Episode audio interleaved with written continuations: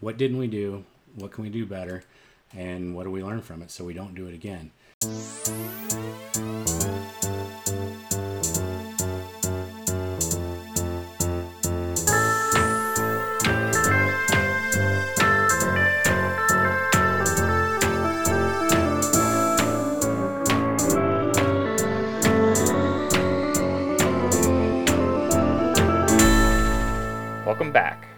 Is the Training Edge podcast, and I'm your host, Isaiah Newkirk. For today's episode, I chose a topic that I think will resonate with most athletes development in sport. Regardless of your sport and regardless of what age you got into your sport, you likely had someone or some organization there to help you along the way. It could be a friend, a coach, a competitor, or maybe a team. They likely gave you knowledge, maybe equipment, possibly means to competition, and probably most importantly, support. I was lucky enough when I was young to find such support in an elite development cycling team called Gateway out of St. Louis, Missouri. I raced for this program for quite a few years, and it was my launch pad to the pro ranks. This program has been a launch pad for many other pro riders over the years as well, one of which is an old teammate of mine, Sepp Kuss, who is a prime example of how this program takes riders with passion and gives them a place to shine. Sepp is now one of the top up and coming climbers in the world. This program was founded by Renee and Chris Creed purely out of love of giving back and providing an opportunity to others that might have never had that otherwise. I asked Chris Creed to join me to discuss how he finds and then nurtures talent. Chris lives a pretty busy lifestyle with a house full of kids of his own, but somehow he always finds time to give athletes from all over the world the environment they need to thrive in a very difficult sport. Whether you are a young athlete looking to find your path to the top level, or someone thinking of starting a team, I think you will enjoy my chat with Chris. Thanks for tuning in and enjoy. All right, Mr. Chris Creed, how are you doing? I'm doing awesome, Isaiah. How are you today? I'm good. I'm good. It's nice, nice weather here in Boulder, Colorado. Um, how is the family? How's everything going within your neck of the woods? Everything's good, crazy as usual. It's gotten a little crazier since the t- the days when you were hanging around. Uh, I've got several more kids now. Yeah. Eight kids, seven boys and one girl, and I just Renee successfully kicked them all out of the house, so we can hopefully All have a little peace and quiet for the podcast. All right. Maybe they'll be a little more tired when they come back in. so, do all of them ride ride bikes still, or is that kind of ebbed and flowed a little bit? Um, Aubrey, the oldest, my only daughter, she tried it when she was younger, 9, 10, maybe 11, and didn't really care for it. She never got into it. All the other boys have all loved it. Uh, Axel's the oldest boy. Uh, he doesn't ride anymore. He's gone got into more football Oh, in high school. He's going to be a senior next year, and gotten he's bigger than me and strong. Nice. And then all the rest of the boys, they like every sport, and they including riding. Um, we actually just put uh, put a jump line in our backyard for their mountain bikes. They built, they asked if I'd build them a drop, so I YouTubed how to build a drop and got a little, cool little beginner jump line going in the backyard that we're gonna keep expanding on. So That's amazing. and Thomas, the youngest, is, uh, or sorry, Jude is the youngest. He doesn't ride yet. He's only four months old. but Thomas is on a Strider bike. He's recently uh, graduated to the pedal version. Um, Nice. So yeah, they're all into it. Man, it's got to be a lot of bikes to keep track of. I think I saw a video that you posted of that uh, pump track thing, and um, I think he was he kind of got stuck on top of it by just that the size of the bike wasn't big enough for the pump. Yeah. That's Yeah. awesome. That's super Yeah. cool. Man, talk about uh, like a daydream backyard. That's super. How long did that take for you to create? Well, they so uh, we we live on we call it a compound out here. There's uh, three of Renee's siblings and her parents live out here. It's on 75 acres. Wow.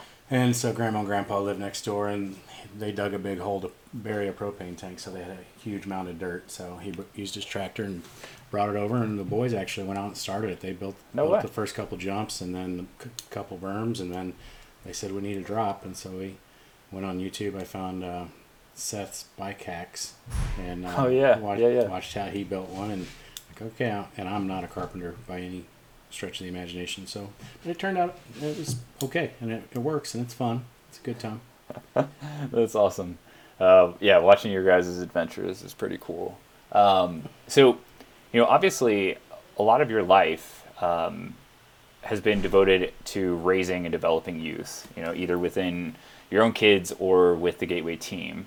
Um, so, when you were young, did you expect your life to play out like this? Hell no, dude. oh my god. I, so I grew up with a brother, uh, divorced parents, you know, and really, I mean, I, I moved to Boulder right after I graduated high school when I was 17. Yeah. And I was on my own from then. And uh, no, there was no way on earth I would have ever imagined having a big family and and and uh, being into this stuff like we are. And when I met Renee in 1999, the night the night we met, she said she was going to marry me, and she said we were going to have seven kids. I'm like, you are crazy, but I, I find you very attractive, so I'll see where this goes. she was right. yep, yep. Yeah. Oh man, that's awesome. Um, so switching to the formation of the team, um, when did you guys decide decide to start the team, and what kind of inspired that? Well, so as you remember, we, we used to own Gateway Harley Davidson, and uh, the Tour of Missouri came to town, um, and we Mark Gorski came to our office and asked us to sponsor the race, and so we decided to sponsor the race um, the three years that it happened here, and was great. We used it, you know. Of course, I wanted to sponsor it because it was big World Tour type bike race, um, but I also thought it'd be a good cross promotion uh, idea where we can sell motorcycles to bike riders, and so. And it, it was pretty cool. The crossovers were there. The you know the riders are riders. We like the same kind of roads, and it was fun. Uh, super cool. Given Mark Cavendish and getting to hang out with him and giving him a Buell. Yeah, one year that was sick. super cool. And then, unfortunately, the race went away. And um, at this point, Renee is pretty hooked into cycling, and I had started racing again. And uh, I was racing for as a Cat Three for uh, Mesa Cycles here in town for Russ and Adrian Murphy. And uh, we had this. There was this young kid on the team, Matt Pence, who uh, just showed a ton of talent. And I'm like, "Hey Renee, what do you think about sponsor? Since we can't sponsor the bike race anymore, what about sponsoring a, a team? You know, of young guys and helping some young guys on." She's like, "Yeah, that's cool." So, you know, we started it uh, th- through Mesa, and uh, had some local kids on there, and just it really blew up from there. It was uh, started just as a way to help out some local kids, and you know, it just grew year after year after year. You know, we uh, I'd say Pence was the inspiration for it, and then uh, so that was 2010. This is our 10th year doing it, and then um, you know each year somebody'd bring a buddy along or somebody you know recommend somebody, and that's how it just every year it's gotten the rosters, the calibers just keeps escalating higher and higher and higher, and you know it's it was a so much fun to watch. You know, in the beginning, you know, we're just racing local St. Louis races, and then we start to go to some regional races, and then we go to the big races, and we would just kind of uh, we'd participate in them, not really compete. You know, we weren't really on that level yet until uh, I remember actually the the specific race that uh, where we came of age was uh, the one with you and George, Dennis, um, Micah, and was it uh, Reading? Yeah, the Reading 120 Oh yeah, yeah. and that's probably where our, our, our, our friendship with Dave Towle began too, because you guys the break was gone, and you guys hit the front and pulled the break back, and and to set Dennis up for a good ride if I remember correctly, yeah. and that's where you guys, everybody realized that you belonged, and we just started going higher and higher after that after that race. yeah the basically the it just ramped after that it was amazing it was almost that moment of this is we do belong here and this is uh, what we can achieve and it's been super cool watching the program kind of escalate uh, since then um, so all right, so stepping back, back to the beginning. um, what did um, at the time? What was the long term goal? Like when you guys were like, "Hey, let's support some uh, local riders." Like, what did you guys have anything in mind that you thought could be a good place to get to or a cool thing to get to? Yeah, I can't skip over that part. So Yeah, exactly. because Renee and I weren't weren't going to do this by ourselves, and so I called up our good friend Jim Schneider, who was my coach when I was a junior, and um, he's coached tons of people, and and uh, said, "Hey, you want to do this?" And he said, "Yeah." Then I called our friend, my old teammate Josh Favis, and said, "Hey, we're going to start this team." We're, Jim said, Let, "Let's do a three-year commitment." As well, basically, we can get our wives to let us do this for three years. You know, Uh, I like it's, it. it's going to take a lot of time, a lot of a lot of energy. So let's just do it for three years. And the goal really was just to just help out some young kids and hopefully get them uh, to races that they normally couldn't get to without support. We wanted to get get them to the to a national level. I really, I don't think.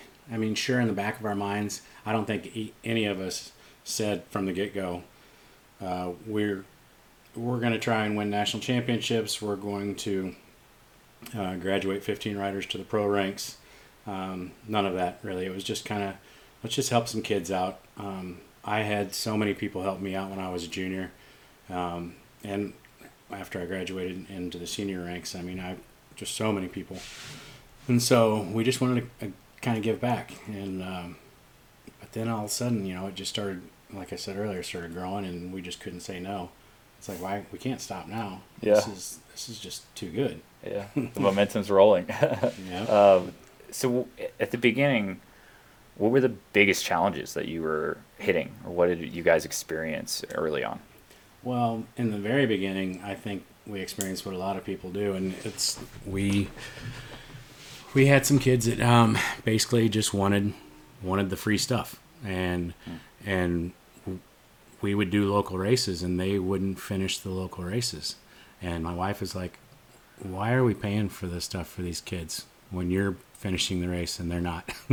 Because you're old and not really in shape. And I'm like, yeah, but you know that's where um, Jim, Jim's I don't know if it's his strongest quality, but what he really brings to the program, um, he brings so much to the program. But one of the, the key things is is recruiting the riders because he interviews every single rider, and we look to our, we look for character over results first and foremost because as you know you, you can be the most talented rider in the world but if you're a jerk um, nobody's going to want to ride with you and it's just not going to work out we've seen Yeah. it time and time again and so you know i think that that first year we just kind of we kind of had what was there and then we worked with it and the riders you know they hold each other accountable um, to where they don't let that level uh, you know creep in into the team and so riders started kind of weeding themselves out and as the new new crops were coming in and it um, just really went well Huh. Do you so? I would say like year after year. I'm sure you have some moments that are a little bit harder than others, but like, are there? Do you find that it's pretty common to maybe have one rider or um, a couple along the way that are not that don't quite fit the mold, and then, um, or what do you Um, find? I'd say as the years have progressed, it's become less and less of an issue. Um, you know, there's because riders, you, you know, we all stop for our own reasons. Everybody, you know, um, tries to reach that, you know, their highest level that they can. And for whatever reason, you know, it might be a girl, it might be a job, it might be whatever, you know, it's like, and so it, it really, they start to they start to move on um, and as as the team has gotten older what we've gotten to is the riders recognize okay i've gone as far as i want to go as far as i think i can go um, i'll give you an example of uh, max ackerman um, he he hit the uh, two years ago i guess it was at the end of the season he's like you know i can't thank you guys enough for what you did I never would have guessed that I would have reached these levels that I that I've gotten to, and I'm extremely happy with my cycling career, and it's time for me to move on. I don't want to take a spot from anybody else that might be trying to get on the team. And so, you know, he wanted to move on, um, start his career, and uh, and open up a spot for all the riders that are coming in. You know, which Yeah. and that and it just speaks to the quality of rider that that Jim picks. You know, there's there's I mean, we really haven't had any issues in the several years of Yeah, wow, yeah. this person just doesn't doesn't doesn't mesh. And it's you know, it's it's just like in the real world that you got to hire right and you got to you you pick pick right from the beginning. You know, sometimes you can get it wrong, but it's it's been good so far. Yeah, and the com- like the community too. So the team itself like fosters that, Right. and will breed like you know essentially grow that community. So like Max, I had the pleasure with racing with him, but like the he just had such a fun nature to him, and as such, I think even I got to see his maturity grow as he was part of um, your program and, and just racing in general. And I think that that's such a phenomenal thing for somebody to get to the point where they're able to step away from the sport. It's a rare thing. So I think that's Yeah. pretty amazing. and that's another thing that um so renee and i the way we run our business is and we know that you have to have smarter people than you working for wor- working for you and with you and when you have the riders um like you guys we we never we started off as a u23 team and every year it seemed like we always had somebody that should have been aging out, but like a Max or you or a Dennis, we're, we're too good for the program to say we're not ready for you to go just because you're too old, and because you guys were so important to the culture of the team, you know, and you three specifically, uh, Max and Dennis and, and you. Um, were our three examples of riders that we kept around longer than normal, but it was because, and we would have kept Max another year for sure, because it, you guys were just so good for the other riders on on the program. Because it's not just Jim, Josh, and I dictating how the team's going to be, and this is how we do it. Um, it's back to the riders that we hire to put on the team. Then you guys help us run it, and it's all it's part of the culture, you know. Yeah, yeah. So the um, I've always been just like super inspired by you know both your ability and Jim's ability and everyone else within the program to find like young and, and pretty mature, um, talented individuals. Um, so one of the things I wanted to dive into was basically the ability to find talent and then nurture that talent along the way. So being, so getting into the little bit of the weeds of that. Um, so how starting from the beginning, let's say at the beginning of the year on each year, how do you find those talent? I'm assuming you get a bunch of resumes or you hear of a rider. What do you look at? What do you look for? Um, and yeah, how do you piece all that together? Well, so yeah, we get a ton of resumes in the beginning. Of course, we didn't get that many, and it was just word of mouth. Like, hey, this person knows this person. Hey, he's a good he's a good guy. And most of the time, riders aren't going to bring on a rider that is a jerk. You know, they're going to bring Yeah. on somebody that's that's their friend, um, and of course, they're going to want to bring on their friend that's not ready to be on the team as well.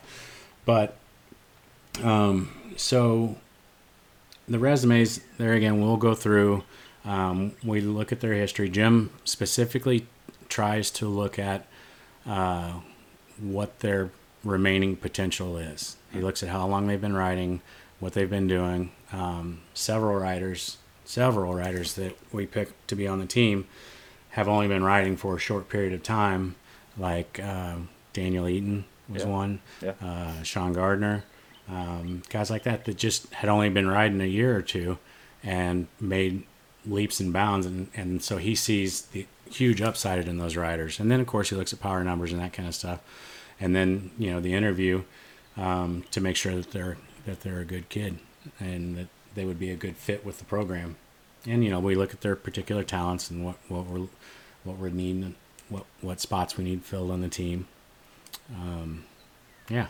Okay. And then, so what? I'm curious if you still just do this, but when I was on the team, you guys every year at team camp would basically sit down with each rider Um, and back then, at least, it was like you, Renee, and and Jim, I believe. Um, Do you guys still do that? And then I, you know, what do you, you know, essentially after you had the interview, is all kind of behind closed doors. But like, what do you uh, try and get from those? And in that scenario, like the riders on the team, so you the talent's then in front of you. So then, how do you approach the nurture side of it? So how do you know how to piece it all together, and what do you then devise as a plan to bring these athletes to light? Well, basically, the you know those interviews, yeah, we still do them. We have not in 2020, of course, because we did have not had team camp. Right, right. a little Uh, different. maybe we will in July if we're going to have a season in August. Maybe who knows? Yeah. But um, yeah, we basically sit down and we try and pick the rider's brain and find out uh, what their what they think their strengths are, their weaknesses, um, what their goals are for the year, um, and then we we together work out a plan. If either with um, Jim working with their coaches, or if Jim a lot of times coaches our riders. Um, actually, our most successful riders usually are coached by Jim yeah.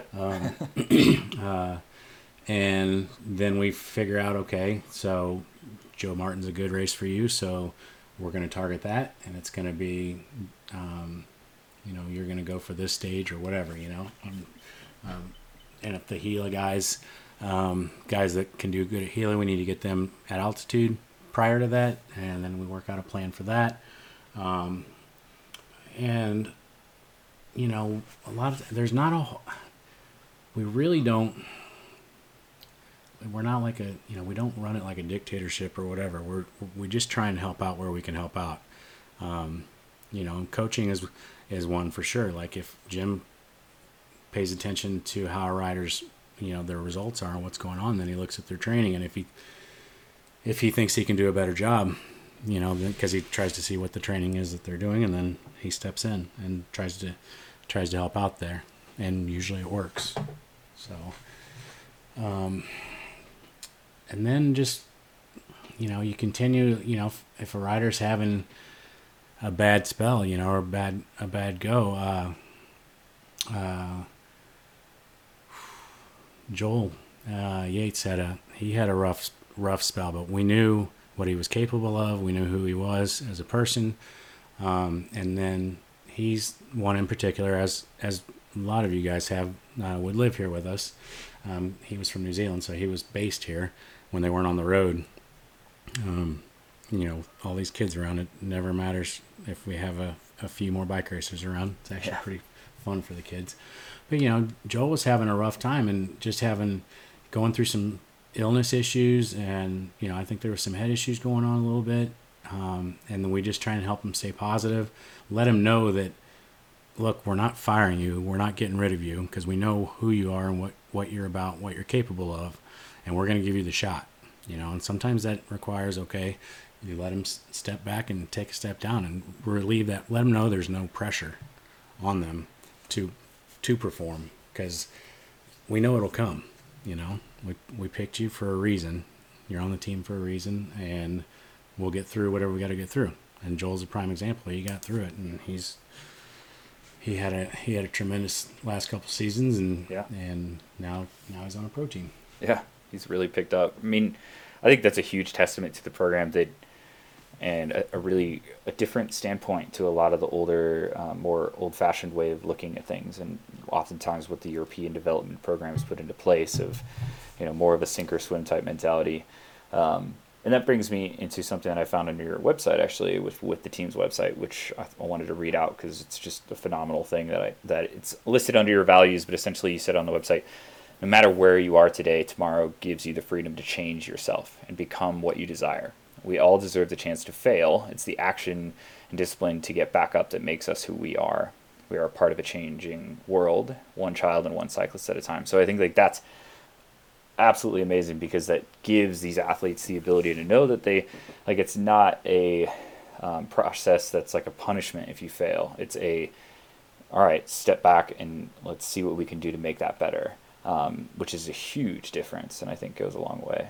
Right. I mean, life punches you in the mouth nonstop. You know, All the time. And, Yep. and it's if you, I mean, that's I'll get into a little bit something behind that here in a second. But um, sure, I will get I'll get mad if last year we go to Alabama and we didn't do anything in the race and didn't follow the plan.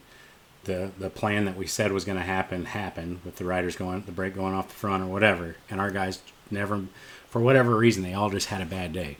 Oh, and I was mad, but I get mad at my kids too. But that you know, it's just it's part of it, and you get past it, and then you say, okay, what happened? Why didn't? What didn't we do? What can we do better? And what do we learn from it so we don't do it again? And that's okay, and it happens, and you do that.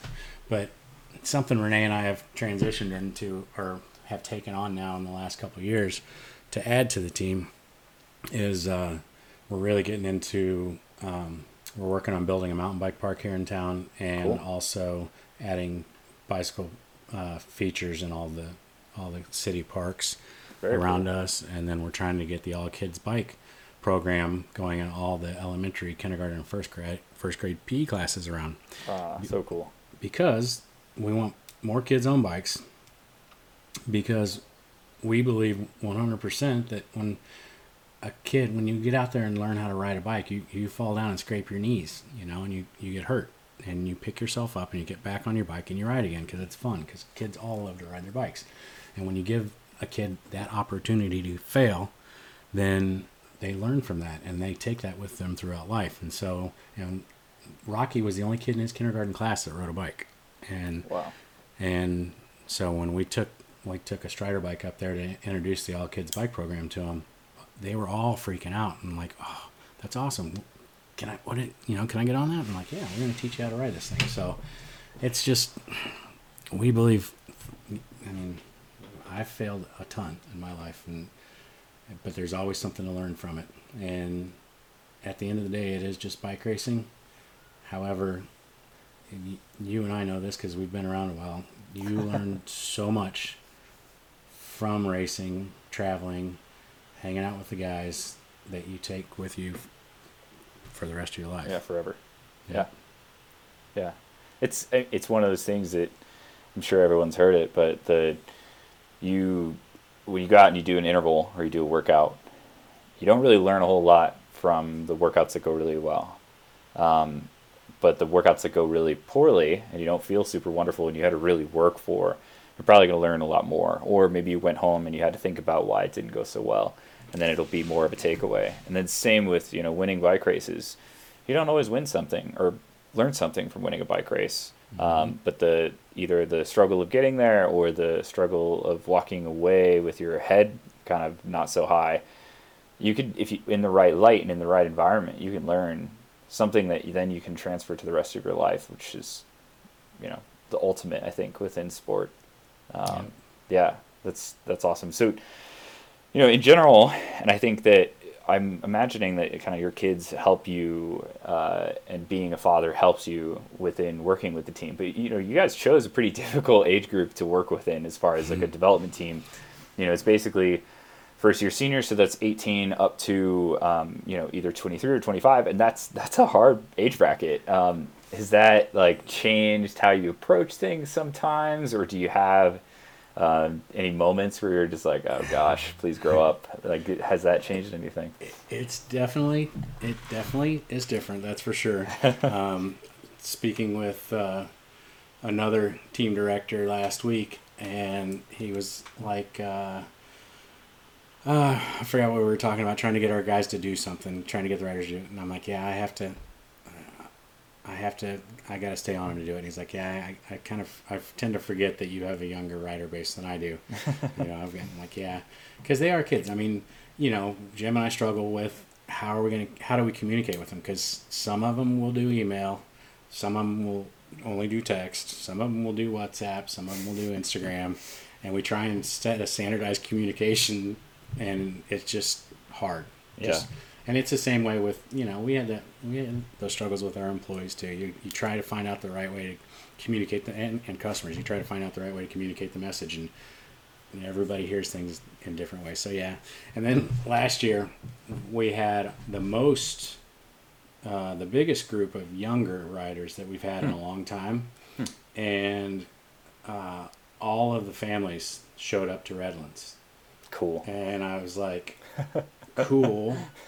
Uh, but how, how was that, Dennis? Because Dennis was director for us, that's right. Oh man. and he was Uh, like, "It was actually all right. It was pretty cool. I was I was nervous about it because you know you know uh, kid kid athlete parents and and how they how they can be. They want their they want their kids to."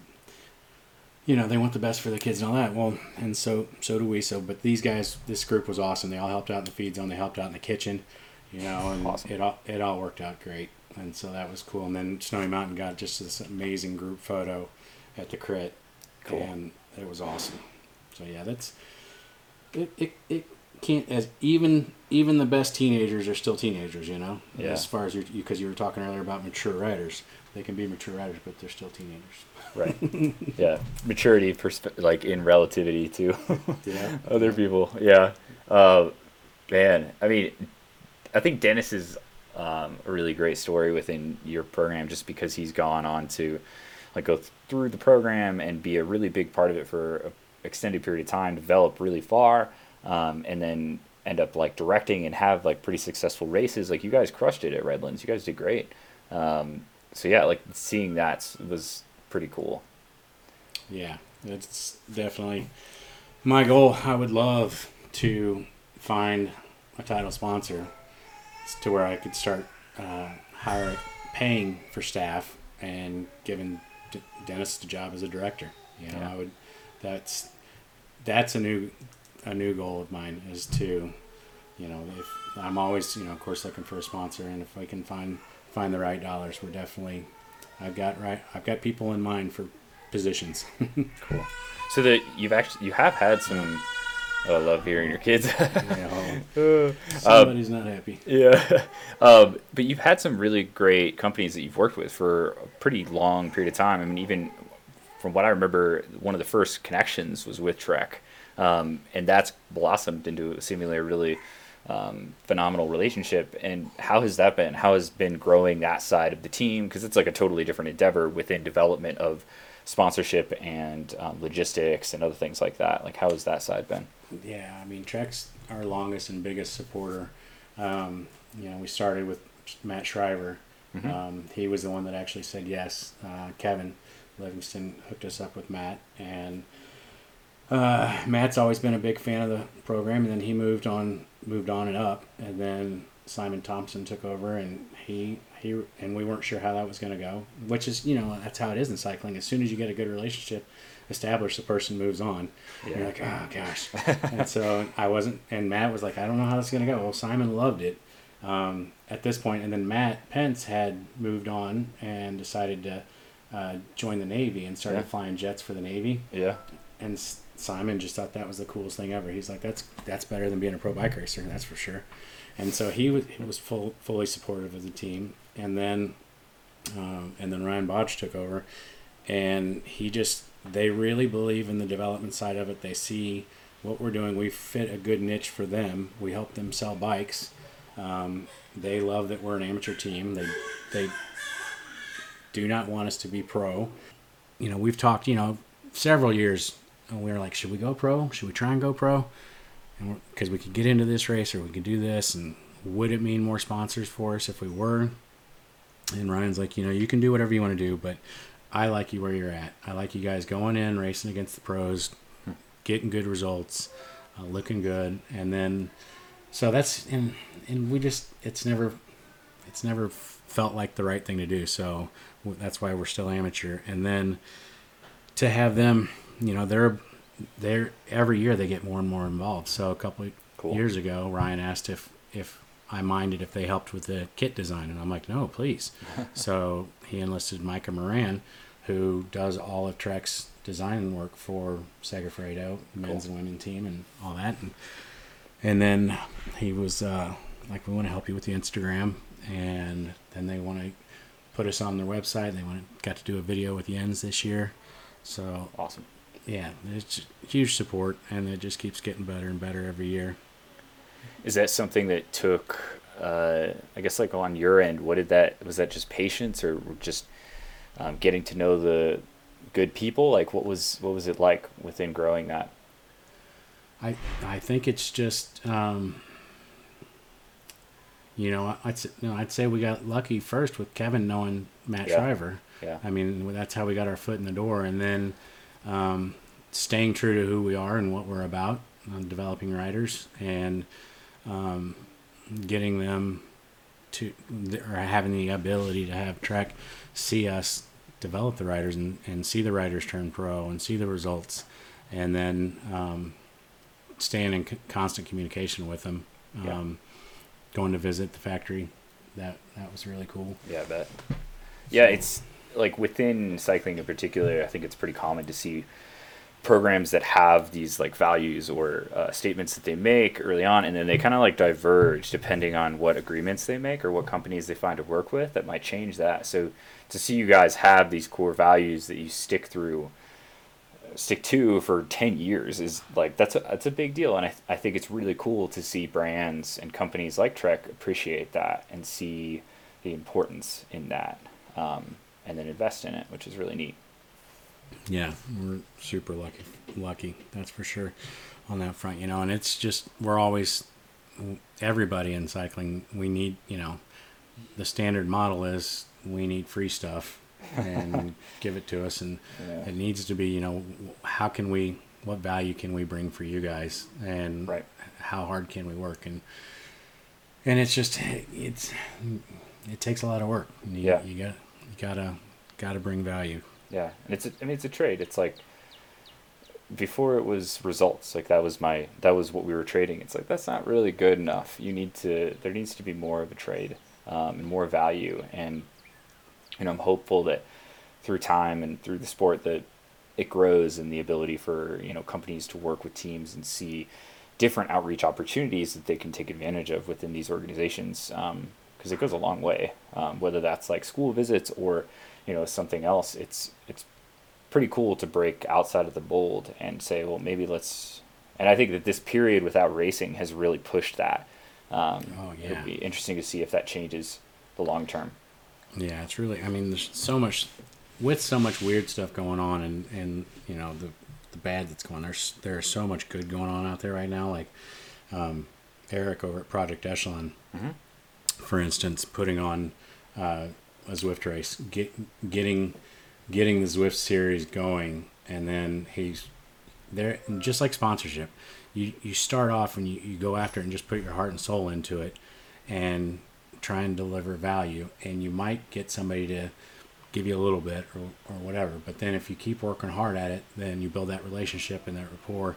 Then something grows out of that. Well, Eric started that with the the with a meetup, um, and got a bunch of teams on there to race, and then Zwift got behind him, and so now we've got the we had the the Redlands virtual race, which was really cool. 100 and some riders, that Yeah. all guys that we race on the PRT, and then they're going to do Gila and Joe Martin also. So that's just a, a shining example of you know taking bringing value one, uh, but then also just doing it because it's the right thing to do. Right. And I think it's also the power of the community too, and the power of numbers, and the fact that what's been really neat, both within um, you know USA Cy- Cycling trying to switch things up and trying to get teams to work together a little bit more, and then also you know within the virus occurring and people trying to get behind each other a little bit more. It's you know regardless of what you think of Zwift and if that intrigues you or not, it's really cool to see. I I forget what it was, but it was like twelve teams that he got to work together to take on this online racing platform that was something totally different that we had no idea how it would work. Um, and that's really cool because if you can do that and hold on to that platform or hold on to that capacity and then change that over to you know later date or even at a race in hopefully a future time then that's amazing and that's something that the cycling community is like totally forgotten at the elite level i think Yep. Yeah. I agree. 100%. Switching lanes a little bit going backwards. So you mentioned previously that you um, opened up your doors to riders to stay with you which is i think like a really phenomenal thing that you did that it sets you guys apart from a lot of other development teams. Um, what like what uh, made you decide to do that? And then how has that changed and what what did that provide? And i imagine those riders kind of became like a little side of your family in a way. Oh yeah, yeah. It's just, it's just who Renee and I are. I mean, we, you know, we both Uh, love to cook for people.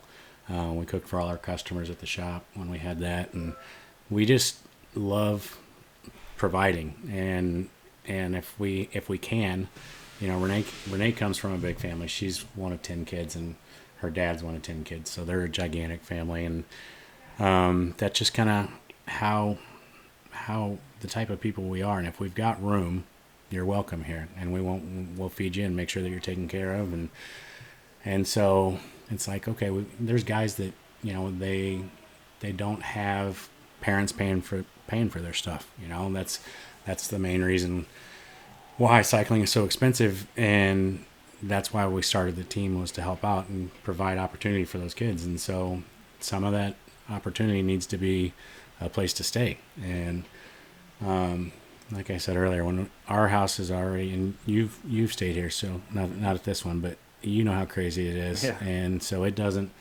it doesn't make it any crazier and it's actually the riders are helpful um, back back again to the the type of riders we bring on. Um, they get up and do the dishes. They uh, help clean up. Dennis would organize my garage for me without without me asking him. You know, he would just go out there and do it. Um, yeah, just they're um, and they do become part part of the family. I mean, there's nothing cooler than watching Utah with six of you guys that raced for us and had stayed with us at some point, watching all you guys in the race in Utah. Yeah. You know, and that that was amazing. And the kids, you know, when we're watching, uh, Sepnek never actually lived here, but uh, since when we're watching him win his stage in the Vuelta last year, that was Yeah. Yeah. pretty amazing for the kids, you know, because you know the kids they look up to you guys and and uh, you guys are inspirational to them, and they think that's part of the reason why they think cycling is such a cool sport because they get to hang out with you guys. I like that. With uh, yeah, international travel um, in mind, so you guys over the last couple of years um, have been introducing more and more international travel. I'm curious to hear um, why you guys started doing that and um, what differences that has made, or if you think that that's changed the development of, of your riders. Yeah. So, uh, last sev- the last several ye- years, yeah, I, I we wanted to try and provide some some opportunity just to expand what we were doing uh, outside of the PRT. And so the first trip was to Hong Kong, um, where uh, Max actually got a good result there. Yeah. And then, um, and then in 2000, uh, was it 16 or 17? Um, uh, Brian Gomez and George Simpson were actually being looked at uh, to be put on as a stagiaire for Utah, and they did not get picked because one, uh, Brian uh, Colombians were notorious for being homesick, and um, and neither of them had international experience. And so they were like, you need to get them over to Europe. They need to get some international experience. Wow. Which um, Brian confirmed that Colombians are known for getting homesick. Interesting. and so, and so then the next year we're like, all right, we're going to go to Belgium uh, in July when it's kind of dead around here. I wasn't quite sure how we were going to do it. I didn't know how we were going to afford it. Um, didn't quite know, but I kept telling the guys, we're going to do it. We're going to do it. And I don't, I, I will not tell the guys that I'm going to do something unless, unless I know for sure that I'm going to do it. And this was a little different. I just knew it was going to happen. I just didn't know how. And so that's one, that's another thing about our program is that we don't, we don't promise the world and then, and under deliver. Um, we do what we say. And so we ended up raising uh, enough money to pay for the flights, which was great. Um, and then Trek helped out helped out over there. Shriver let, let us borrow one of the Segafredo vans, Very cool. and um, and the guys got to ride a bunch of kermesses over there. And you know, it wasn't the the highest level of racing, but it was incredibly hard and fast. Yeah. And so the guys took a lot out of it. They loved it. Um, uh, I still get messages from the guys thanking me for it and telling me how cool it was. And so then, uh, we wanted to do that again last year, but I, I couldn't put it together um, financially. But we did get invited to the uh, Tour of Guatemala, and Sick. yeah, and so and that's one of the races where they take care of everything. And um, the the guy we had the guys actually had to pay for their flights over there, um, which wasn't wasn't too bad, and then everything else was taken care of. And we just had an amazing race with Gomez winning, Joel winning, yeah, and then uh, a couple podiums. Grant wore the jersey for Grant Kuntz Road Force down there. Yeah, I got a jersey downstairs in my closet, which is another cool thing about having the team is all these jerseys I got down in my closet from all you guys. Oh, the champion jerseys, I love it. Yeah, yeah. I got a I got a Colombia national kit from when Brian rode Worlds. I got uh, Guatemala points jersey. I got Redlands jerseys. I got all kinds of cool stuff. That's national awesome. cha- Georgia's national championship jersey. it's I gotta find some way to hang them all. Up. Yeah, seriously. So you think that you guys are going to go? That's you're going to keep that within the program, like try and keep that a reoccurring thing where you do try and get international experience. So yeah, we're gonna. That's something we definitely want to keep going. The the experience that the riders get, not only from just traveling internationally, but learning how to survive over there, learning how to overcome obstacles, learning how to get by when the team credit card's not working at the gas station, for instance. That happened in Belgium. Um, you know, it's just life lessons that you get you get to figure out, and yeah. not to mention the just the super intense racing. Um, and so that's something we definitely are going to try to keep doing. Um, we were talking to Lionel Maudet from Australia, our rider, that we might, you know, depending on what happens here, maybe maybe we'll have an opportunity to go race a season over there. You know, if there's nothing here, I don't know. Hopefully there'll be plenty to race for here later in the late summer and fall, and then we'll. It'd be nice to make a another trip to somewhere, you know, yeah. Asia or, or Europe or who knows. Yeah. So that so that stems well into my next question of you know this year um, and how your program's kind of reacted to what's taken place. Um, so I just kind of wanted to get a feel for you know what uh, the team has done in order to kind of shift and change and still try and take the best, uh, make the best of this period of time, both on the rider's side and then also on the um, you know what you're doing for your partners, still trying to get back without you know the racing and the stories that goes along with that as well. So what's that going on for you? Yeah, I mean it's.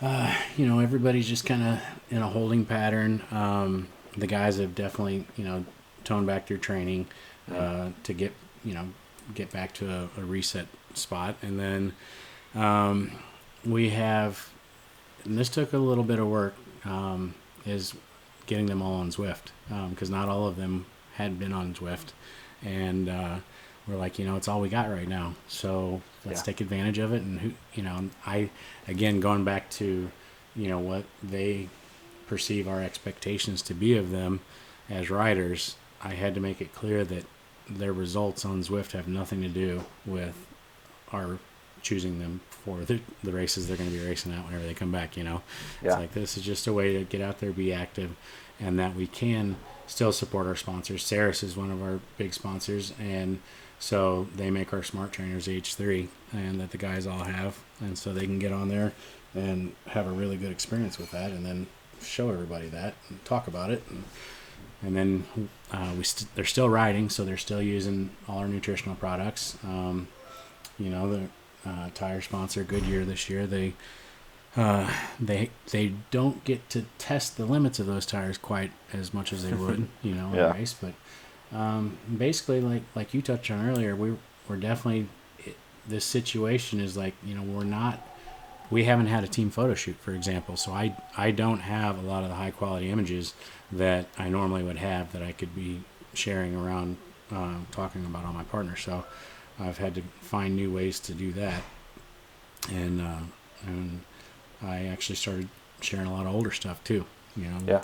just because that's what what I have on hand. Um, but um, yeah, they're everybody's just really excited about it. You know, the whenever whenever whatever's going to come. You know, they they can't wait to get going and yeah, jumping at the bit. So, um, but you know, it's there's de- I definitely feel like there's a light at the end of the tunnel now. They're you know the world tour announcing their dates and Yeah. confirming it, and so we'll see if that all pans out. But at least you know you can you see that it's moving in that direction. So Yeah, I think it's it'll be interesting, and I hope it results in some positive outcome on the cycling side, where it, could be something kind of like what you were mentioning with maybe going to Australia. Is like if what happens if all these races and all these staples of these calendars for years after year, so like the classic Joe Redlands Gila lineup, like what if that goes away, and what if that you then still can find something else to throw into the mix, or like maybe you can go to Australia to race their calendar because it's in our winter, or maybe you can slam everything into, you know, September, October, November. Like, wh- what what does it look like, and how do you still make the best of it? And I think that it's pushing teams to achieve that, which is kind of cool. Yeah, and uh, another another conversation that has come up. It's like, you know, there are guys that their teams are, are stage race teams, you know, and which you know we primarily are. We're the PRT team. We we don't do the whole USA Crits calendar because we want to do the uh, more of the road races and stuff like that. However, if all we have to come back to is crits, we're going to be a crit team because Yeah. it's going to be racing for the guys. It's going to support those races that that need the support, and we're going to get out there and do what we got to do. Because yeah, if you don't, if we don't support those races, then you're right. They might not come back next year. They could be gone. Yeah, yeah. So what? How about on the um, development side within you know the standardized age bracket? So you mentioned earlier like changing that a little bit, but you know like uh, um, a couple other development teams have announced that they're kind of extending their age out to 25 to give those riders that are kind of missing this year, quote unquote, um, a chance to still not lose that. Um, what do you think on that? And do you do you feel like your riders are uh, feeling like they're losing a year on their path to being a pro?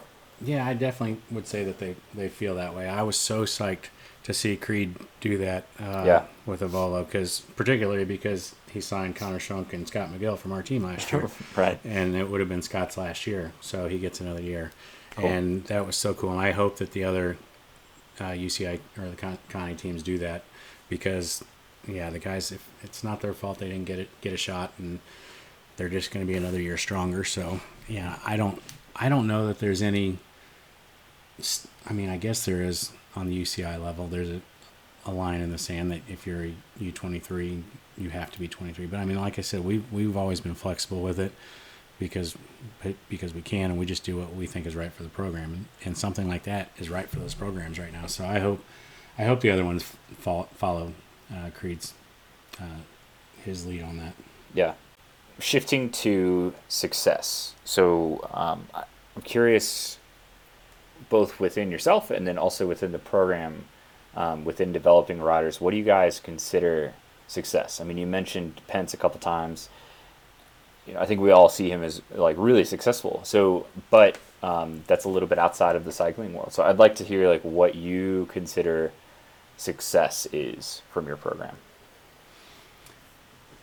Yeah, I'd say success is is growing as a person um, into whatever that means. If if that means uh, somebody like Pence, who he attributes his his time on the team to giving him qualities that he has uh, used to grow into the person that he is, fly an F fifteen Tomcat, I think it is now. Jets, yeah, really fast jets. yeah, and it's like, okay, or is it you know Sepp who was on our team for a short while and gonna race the first Tour de France this year, or Yeah. is it you know um, Max going to work for Trek Travel and leading awesome treks around the world? Um, it's just growth as a person, and um, like some of them, uh, Matt Brandt, for instance, has got his first kid on the way, and Yeah. he and he's a uh, he's been married for a while now, and they're expecting their first kid, and he's uh, on the number one e racing team there is right Yeah, now. It's in the world. Saris, Yeah. Saris pros closet. Yeah, so really, it's um, I mean, the bike racing results are awesome when they come. You know, like I said earlier, it's just bike racing. It is awesome. I mean, last year having Brian come back, um, and win three of the four races of Gateway Cup and get second on the final day. That was that was pretty damn awesome. you Yeah. know, um, winning jerseys at races is awesome. Winning Sep winning in Oakland was huge.